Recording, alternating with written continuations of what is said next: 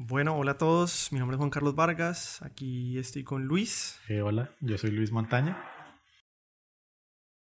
Y estamos en el especial de Semana Santa, eh, que de hecho en este capítulo creo que se acerca bastante a temas religiosos. De, bueno, el especial de Semana Santa de los juegos de Uncharted, mitos y leyendas. Y en este episodio el día de hoy vamos a discutir el tercer eh, juego, que es Uncharted Drake's Deception del desarrollador de conocido como Naughty Dog. Entonces, pues otra vez, como lo que hemos hecho en los capítulos anteriores, un poco es antes de que arranquemos pues de lleno en, el, en esta discusión. Eh, opiname vos, ¿qué te pareció este tercer, este tercer juego? A ver, realísticamente, este es del juego que menos me acuerdo. Bueno, me acordaba hasta que, digamos, volví a hacer la investigación creo que... A ver, es como el más unremarkable, el más... Eh, no, no decir, no decir mediocre, sí, normalito. Y... Y a ver, el que más la juega a la segura.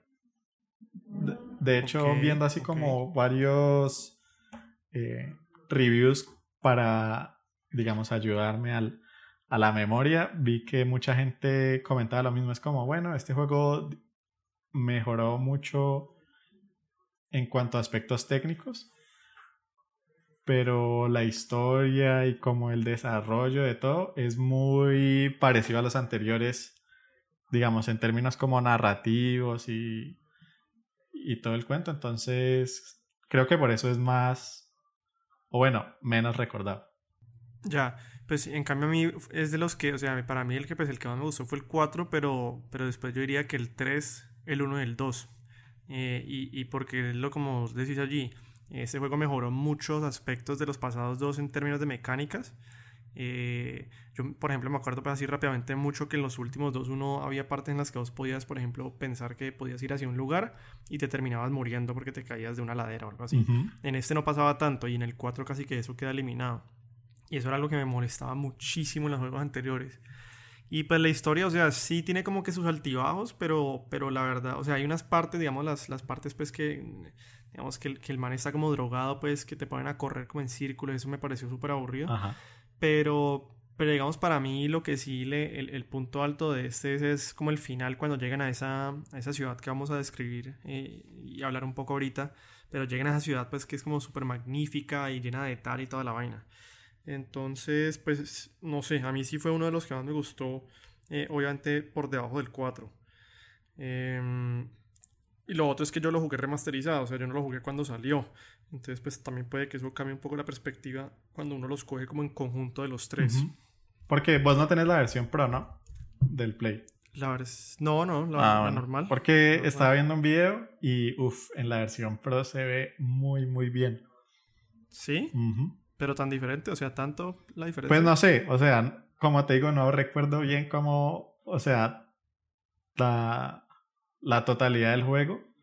O sea, me acuerdo como de partes. Entonces me acuerdo de la parte de cuando estás poseído, eh, de pronto la ciudad en Yemen, de la que pues ahora vamos a hablar, mm, eh, de la parte de Cartagena, pero así como del juego, como en su máxima expresión, realmente no me acuerdo de mucho.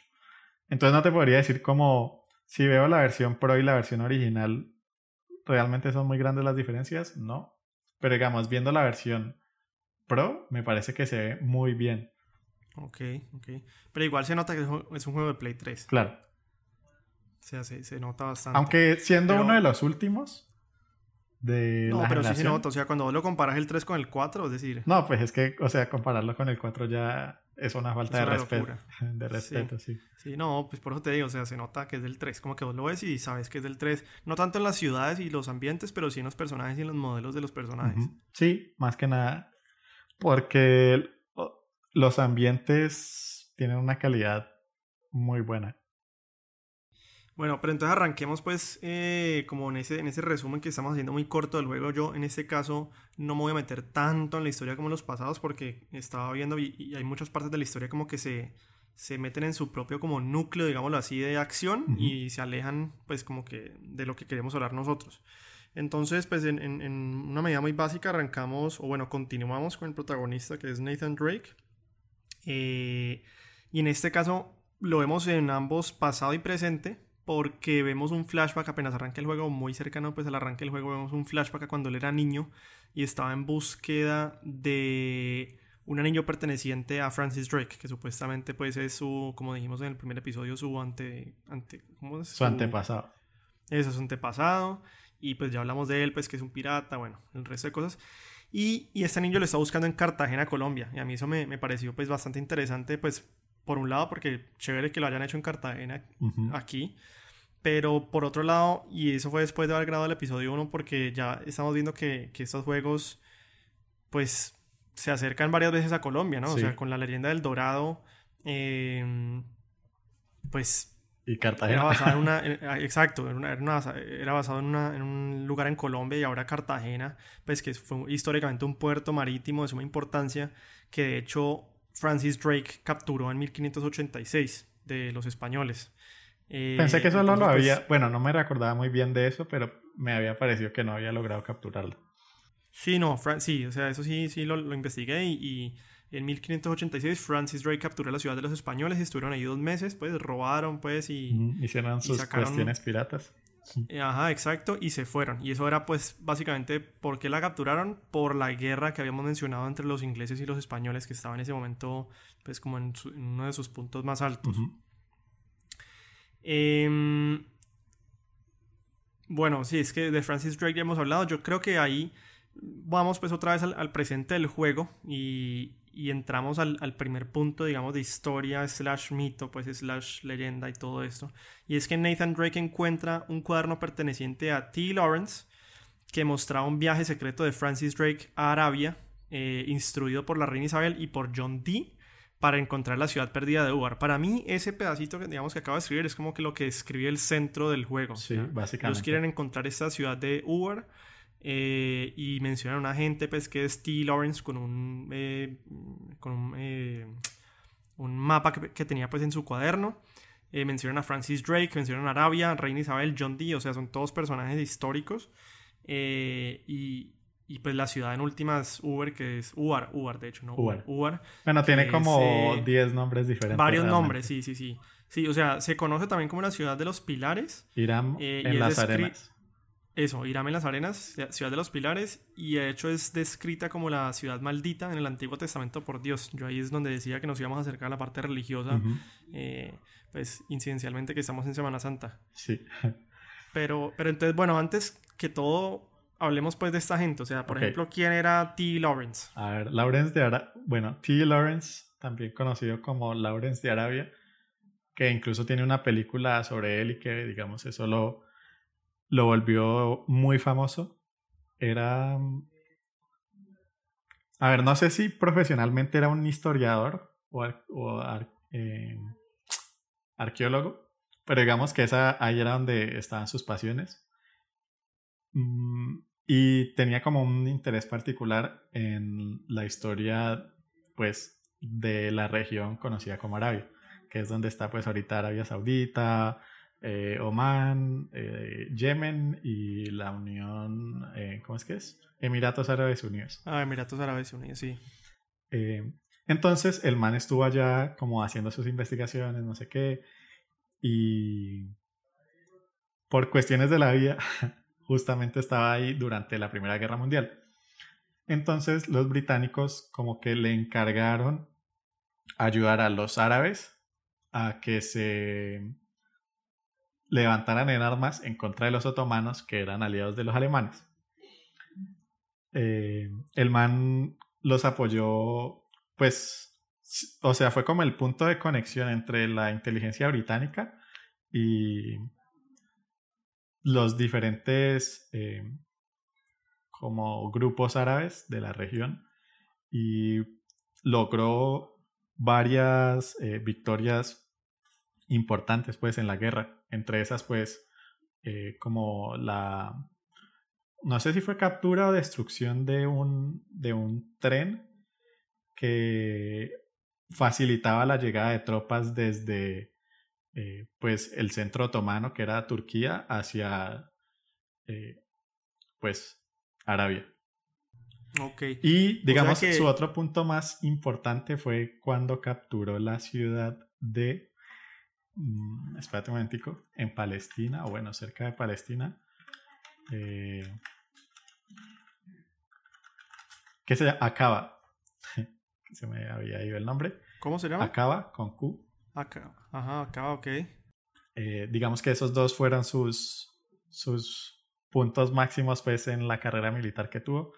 Eh, posteriormente, siempre como que intentó defender los derechos de los árabes frente a una Inglaterra básicamente que los colonizó. Y pues se vio decepcionado porque los ingleses le prometieron varias cosas a los árabes y no se las cumplieron. No se las cumplieron. Él era inglés, ¿no? Sí, él era inglés. Y, y porque es, bueno, entonces ahí, digamos, tenemos el, el, setup, digamos que es que T. Lawrence está en esa región, ¿sí? En Arabia. Sí. Em, ¿Por qué tendría él un mapa de un viaje secreto de Francis Drake a Arabia instruido por Isabel y John Dee? O sea, ¿podría ser plausible esto? Es que yo no encontré ningún, o sea, yo no encontré ningún indicio de que dijera que Francis Drake había ido a Arabia en algún momento, había pasado. No, yo tampoco. Pero pues claramente si ellos dicen... Pero digamos eh, que... es un viaje secreto. Exacto, es un viaje secreto, entonces ahí existe el, el chance de... De... De que podría haber sido Exacto. secreto. Eh, igual Francis Drake eh, le dio la vuelta al mundo. Entonces, eh, pues digamos que Hipotéticamente. hipotéticamente era plausible. Porque Ok. T.E. Lawrence, pues, digamos que siendo la, la figura como más importante para los, eh, digamos, los de este hemisferio, porque bueno, seguramente hay muchos eh, mm, figuras importantes para los árabes o no sé qué, eh, mucho más reconocibles que Lawrence, pues para el occidente, pues Lawrence of Arabia es como el más importante. Entonces yo creo que simplemente escogieron a alguien significativo y que además fuera británico. Eh, Como para tener un nombre Exacto. como Ujú. significativo. Sí. Y, y hay otro punto ahí que mencioné, es que ese viaje secreto de Francis Drake a Arabia fue instruido por la reina Isabel y por John Dee. John Dee es quién? Es un matemático. Sí. Eh, decía matemático, astrólogo y ocultista, que en su tiempo fue consejero de Elizabeth I. Suena un poquito como a Rasputín. eh, Ajá, al Rasputín inglés. Más o menos. Aunque menos loco. Sí, exacto. O sea, el man, según lo que leí, le metía a la, a la alquimia, al, pues al ocultismo, entonces como que todavía tenía su, sus cuentos medievales en la cabeza. Sí, pero en ningún momento vemos algún tipo de información que nos dictamina que él está buscando alguna ciudad como esta. O algún mito como este. Yo no encontré nada, ¿o sí? No, yo tampoco realmente. Pero y, aquí otra vez entonces volvemos a la parte ocultista, ¿no? Que hemos visto en, en- en juegos pasados, pues que, que es como esa fascinación por la, por la parte pues ocultista, digámoslo así. Sí. Em, y, y creo que yo, yo siento que los desarrolladores utilizan eso como para, eh, ¿cómo se dice? Como bridge the gap, como, como juntar las, do- las dos, eh, como los, los eslabones que ellos necesitan para poder armar su historia.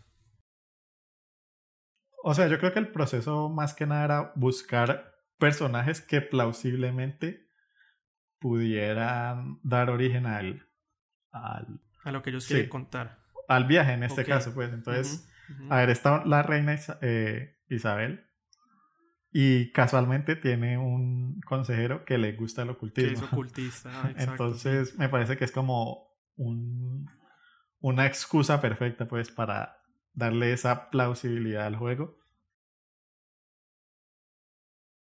Pa- para encontrar entonces esa ciudad, o sea, listo, ya pues está el mapa del en el cuaderno de T. Lawrence, eh, del, del viaje secreto de Francis Drake, y para encontrar esta, esta ciudad, pues Ubar, eh, volviendo pues al juego ya, Nathan Drake pues va a varios lugares, va como un chateau en Francia, eh, eh, pues la verdad ese sí no tiene ningún tipo de significancia, pues eso perfectamente hubiera podido existir, pero va también a un lugar en Siria, basado en el crack de los caballeros, o ¿cómo se dice? El...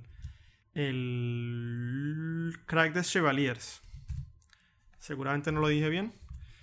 Pero, pero sí, entonces va el crack de los caballeros, que era un castillo de las cruzadas que fue sede central de la Orden de Malta. De los caballeros hospitalarios.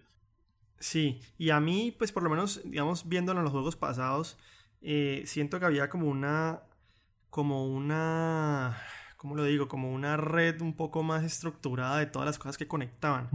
Pero mm, como que uno podía decir en el pasado, eh, pues este personaje pasó por ahí, entonces hipotéticamente podría haber hecho esas cosas, pero pues esto del, castillo de los caballeros no sé por qué estarían pistas de una ciudad, eh, o sea, pues porque dicen, claro, que los, los, em, eh, las cruzadas pues pasan por allí y toda la vaina, pero pistas en la sede central de la Orden de Malta que lleven a la ciudad perdida de Uber, no sé qué conexión vos le hayas visto a eso, qué significancia le hayas visto a ese, a ese crack de los caballeros. A ver, realmente esa parte no la exploré mucho. Sí vi que era un castillo cruzado. De hecho, es el castillo como uno de los castillos medievales mejor preservados eh, hasta el momento. Aunque, digamos, durante la guerra civil siria, pues leí que la habían dañado, pero que lo estaban intentando eh, recuperar. Mm, realmente, pues no, no se me ocurre así como nada. Porque además, o sea, hay unos... A ver, la historia se divide como en muchos puntos históricos, entonces como que no veo tanto la relación de los caballeros eh, medievales ahí, porque después está la reina Elizabeth, eh, luego Lawrence de Arabia y pues luego... Ah, yo, yo ahí la única conexión que le puedo ver es lo que vos decías ahorita de, de Lawrence of Arabia, pues que estaba con eh, me dijiste que eh, él evitaba, por ejemplo, transportar tropas de, de, ¿de dónde? ¿A dónde? De Turquía a Arabia. Pues de, Turquía a Arabia. O sea que hipotéticamente podrían haber pasado por, porque pues de Turquía a Arabia en la mitad está ese castillo. Sí. Eh, entonces hipotéticamente podrían estar pasando por el castillo. Sí, pudieran haber estado... Sí. O sea, no tanto... Pues, para mí es... Sí, o sea... Sí, o sea, es un poco lejana la conexión. Exacto. Eh, aunque yo realmente no me acuerdo qué es lo que ellos van a buscar en el castillo. ¿Qué es lo que van a buscar? Van a buscar, eh, pues, a dónde queda Uber y, no saben y, lo, que ellos, eh, digamos, encuentran en, el, cuaderno de T. Lawrence que le da dos pistas y, no saben en dónde está la, siguiente pista, si en Francia o en el castillo. En el castillo, pues, encuentran... Ya. ah, bueno. De ahí, o sea, encuentran pistas que los lleva a Yemen. Eh, y pues ahí ya estamos continuando un poco con la historia que contamos. Sí. ¿Sabes en qué puede tener significancia? Era que, eh, como te estaba diciendo, Lawrence tenía como un... Bueno, tenía la afinidad hacia los árabes y una de las cosas que se opuso en su momento fue la separación entre de, de el Líbano y, y Siria. Entonces creo que de pronto por ese lado, o sea, hay como una... Eh, algo ahí, sí, entre Lawrence y Siria. Eh. Ya, ya, ya. Pero sí, es algo como que ya escarbando bastante sí, profundo. Ya un poquito más eh, rebuscado. Y ahí lo que, y ahí lo que decía ellos en el, en el, en el juego, pues, Nathan Drake entonces encuentra en este castillo una pista que los lleva a Yemen eh, y aquí en Yemen ellos se basan en la ciudad real de Sanaa. Em, y en Sanaa, eh, es que es como, es como casi que todo como que... Yo creo que eso es lo que la gente dice cuando que, dice que la historia de este es un poco como que meh. Porque es como que saltos un poco no tan como profundos, o sea, que te meten profundamente en la historia, sino que son un poco saltos como que, bueno, llegan a Sanaa y de pronto esto los lleva al desierto de Run al-Jalí y de pronto en el desierto de Run al-Jalí encuentran eh, dónde queda Ubar. Entonces, siento que por ese lado, yo no sé si vos habrás encontrado algo de la ciudad sana o eh, del desierto. Pues a ver, sí, obvio. A ver, primero no es Rubal Jalí, o bueno, yo no lo encontré así, sino Rubal Cali. Run al Jalí en español. Ah, bueno, en, digamos en su idioma, en árabe supongo, es Rubal Cali. Ok. Eh, que digamos, en el juego lo pronuncian como Rubal Cali, así más rápido. Eh, a ver, sobre Sana o Sana eh, es la ciudad más grande de Yemen. es una de las ciudades que ha, o sea, es una de las ciudades más viejas que ha sido continuamente habitadas. Ya. Eh, y además es una de las capitales, que también es la capital de Yemen, eh, una de las capitales a más altura en el mundo. Eh, está a 2.300 metros, comparativamente La Paz está a 3.600, o sea, 1.300 metros más. Bueno, ahí me dijiste un dato curioso y es la ciudad, eh, una de las ciudades antiguas que continuamente han estado habitadas por, por, más tiempo, ¿no? Eso, eso podría tener el indicio de la conexión pues al, ser tan antigua la ciudad de haber estado habitada, pues puede significar que sí, de hecho, pueden haber pistas, hipotéticamente. Además, pues, eh, porque el eh, Ubar o el Irán de los pilares eh, también es algo que es bastante, bastante antiguo. O sea, eso es un poco, digamos, cronológicamente, como que es a ver, lo que entiendo es un poco como en los años 300 o 400. Digamos, donde teóricamente tuvo que haber existido. Eh, aunque, bueno, si seguimos las ideas del juego que dice que... Eh, o bueno, no sé si, me, si querás que me meta ya en, eso. No, yo creo que ya es momento que nos metamos en UAR. Es que UAR creo que es la parte más grande del juego, la principal y la más impactante también y la que tiene más eh, pues peso en ese sentido en la parte mitológica y legendaria que utiliza el juego, ¿no? Porque de ahí casi que se deriva todo el resto. Sí. Pues según el juego. Entonces, pues sí, hablemos, hablemos de Ubar. Ya. Metámonos ya a hablar de Ubar. Bueno, entonces, según el juego, Ubar fue maldita por el rey Salomón cuando capturó un jin como en un recipiente y lo tiró a la mitad de la ciudad. Eh, ¿Según el juego o según, la historia? Porque creo que ¿Y en la historia que dice? Pues es que en la historia, como es algo mítico, hay muchas como muchos... Interpretaciones. Porque mira, hay algo, algo chistoso antes de que sigamos y es que yo sí encontré que supuestamente eh, la NASA eh, encontró en imágenes satelitales posibles restos de su ubicación. Sí. Y queda más o menos por esa área, ¿no? En, la mitad como de Yemen y todo eso. Eh, yo sí encontré, a ver, supus como todas las ciudades perdidas, hay varios posibles lugares Mm, no había visto lo de la NASA, pero sí había visto que en un lugar donde creen que pudo haber estado, mm, tomaron como fotos satelitales que mostraban que habían como unos caminos que convergían en el punto donde creían que estaba la ciudad.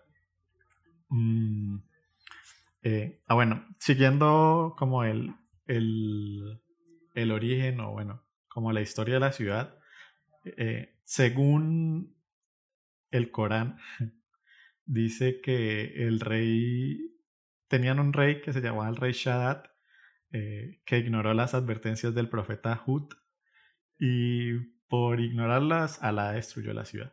Más o menos como Sodoma y Gomorra en la religión pues católico-cristiana.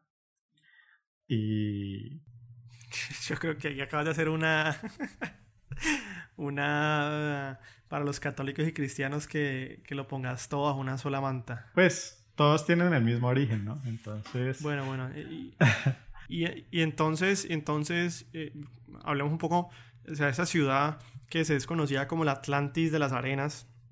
Eh, en el juego ellos, ellos dicen pues que pues, llegan a la ciudad, la encuentran finalmente y, y tiene unas fuentes de agua que, que están eh, pues como con un alucinógeno que la gente se las toma y se enloquece. Eh, corrompidas.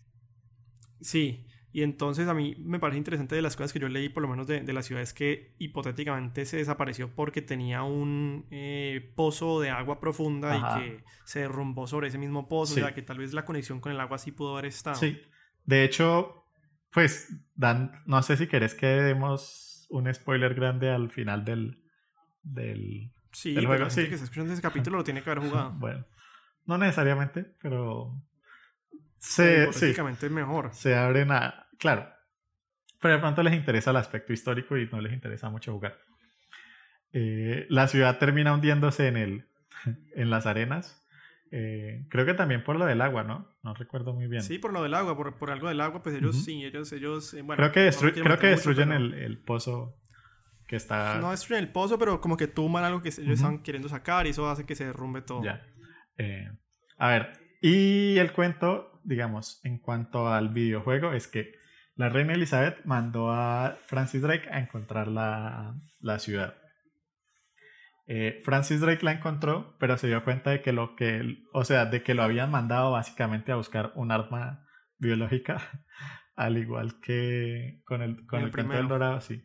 Y le dijo a la reina que no la había encontrado. Entonces, por eso el juego se llama Drake's Deception, que es como el engaño de Drake en español. Eh, la villana principal supuestamente es como de la misma, como de una sociedad secreta a la, que también perteneció Drake. De eso sí no averigué absolutamente nada. ¿Cómo se llama? ¿Cómo se llama la sociedad? no, no, no, no me acuerdo de nada. Solo leí que la vieja pertenecía a la misma sociedad. Me imagino que deben ser, no sé, los masones o alguna pendejada. Y. Y bueno, eh, digamos que en cuanto a la ciudad también hay muchas cosas que incrementaron su mito. Entre esos eh, que se menciona a, a Irán en Las Mil y Una Noches. No sé si, si alguna vez lo has escuchado. Yo cuando era niño, el papá de un amigo nos leía los, algunos cuentos, ya ni me acuerdo de los cuentos de Las Mil y Una Noches. famosos. Y aparentemente... Uno de ellos no es el de Bavari y los 40 ladrones. Exacto, sí. Alibaba. Eso. Bavar es otro. sí, tienes la razón. Y básicamente, eh, lo que yo leí era que una versión de la. O sea, una versión medieval del final del medioevo fue la que romantizó Uara. Mm. Entonces, bueno, pues ahí como que estuvo todo el misticismo, hubo muchos historiadores que intentaron encontrarlo, arqueólogos, lo que sea. Eh, el nombre de Atlantis de las Arenas aparentemente se popularizó por un man que se llama Ranulf Fiennes, eh, parecido, a, parecido a Ralph Exacto, eh, que se llama El Atlantis de las Arenas, la búsqueda por la ciudad perdida de Ibar. Mm, otra cosa que me pareció interesante y que yo lo leí pero se me había olvidado es que Irán también es usada por H.P. Lovecraft. Eh, pues dice que está cercana al Nameless City, que es como una de sus historias, eh, no digamos que más reconocidas, pero es una de sus historias. Y en el Call of Cthulhu, que sí es una de las más reconocidas de H.P. Lovecraft, dice que Irán es como el centro de culto a Cthulhu. Entonces me pareció interesante. Eh, él mantenía como cierta fascinación también con el ocultismo y, los árabes. Entonces, bueno. Y, yo averiguando ahorita que mencionaste lo de Catherine Marlowe, pues en el juego, que es como una de las villanas principales y que me dijiste que pertenece a una orden, estuve averiguando y de hecho existe, bueno, existía una orden que ahorita son, se volvieron varias y todavía las hay, pero una orden que se llamaba la Hermetic, bueno, no lo voy a decir en español, la Orden Hermética de la Aurora Dorada, eh, establecida en Inglaterra eh, y pues obviamente a qué se dedicaban a, investigar el ocultismo, como ya hemos visto en estos juegos es, es, una parte grande. Interesante porque las personas famosas que pertenecieron a esa orden incluían a Bram Stoker, el actor, el, em, escritor de Drácula. El escritor de Drácula. Y a Arthur Conan Doyle, que era el de, pues, el de Sherlock, Holmes. Sí. Entonces interesante, pues, o sea, una orden parecida. Ellos no la mencionan que sea exactamente igual, pero eh, se, se supone que es esa y, que esa orden en el día de hoy no existe, pero que se crearon como subórdenes que sí existen en este momento con, el mismo nombre. Ya. O puede que sí exista y simplemente digan que ya no existe. O bueno, puede que sí. Interesante uno poder conseguirse una entrevista con alguien de allá. Eh, sí, sería interesante. Nos borran el pod.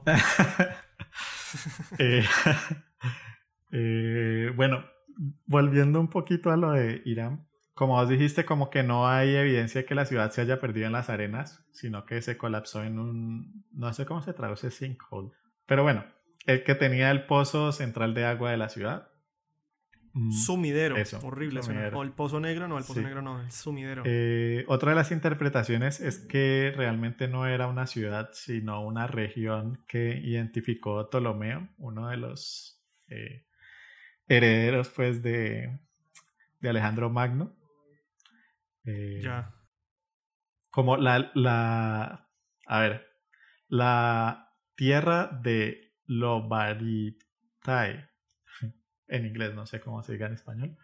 Eh, y que creen que el declive de la región en general fue porque el imperio romano se cambió a la cristianidad y ya no necesitaban tanto incienso como originalmente necesitaban, entonces pues esa región que se especializaba como en eso eh, tuvo un declive y bueno, los cambios climáticos simplemente terminaron de, de empujar a que la región fuera abandonada y bueno, se perdió. Ok. Hay, hay un apunte muy. Espero que tengas información muy interesante porque yo soy fan de eso. Y es que vos pusiste Tintín. Ah, bueno, sí. y yo soy re fan de Tintín. Entonces, por favor, decime por qué, qué conexión tiene todo esto con Tintín. No, a ver, estaba viendo uno, un review de.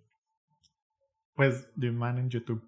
Y decía que la historia de. Esta en particular era muy similar a una de las aventuras de Tintín. No sé cuál, porque yo no me he leído a Tintín. Uy, no, lo tengo que decir. Yo me he leído todos como 10 veces y ninguna me parece particular. Mándame ese link. ¿Cómo, cómo lo busco? o sea, lo quiero buscar ya. Sí. Ahorita te lo mando. Porque pues Tintín uno podría decir que es más o menos como un Indiana Jones, pero pues igual sigue siendo muy distinto. O sea, es, es un reportero y... o sea, es, es muy diferente, me parece a mí. Eh, igual sí son pues las aventuras de Tintín, pero, pero me parece que sí es muy diferente. Supuestamente yo estaba viendo por aquí que los, los desarrolladores de Uncharted dijeron que, no, pues no, no tengo el source, pero que, que, en algún momento se inspiraron con Tintín.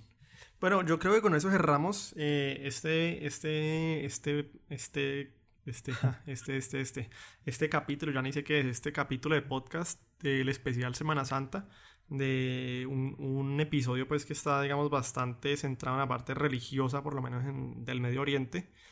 Y mañana tendremos el Uncharted 4, creo, yo creo que es el más interesante en todos los aspectos, no solamente técnicos, pero también en la parte de historia. Ajá. Y seguramente vamos a tener eh, mucho que hablar, eh, principalmente porque yo amo a los piratas y me fascina. También, además, porque este es el que más se centra en piratas, ¿no?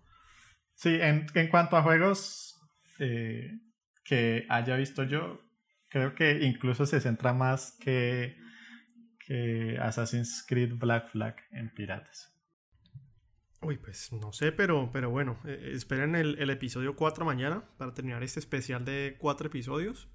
Esperemos que les haya gustado y aquí yo me despido. Mi nombre es Juan Carlos Vargas. Y yo soy Luis Montaño.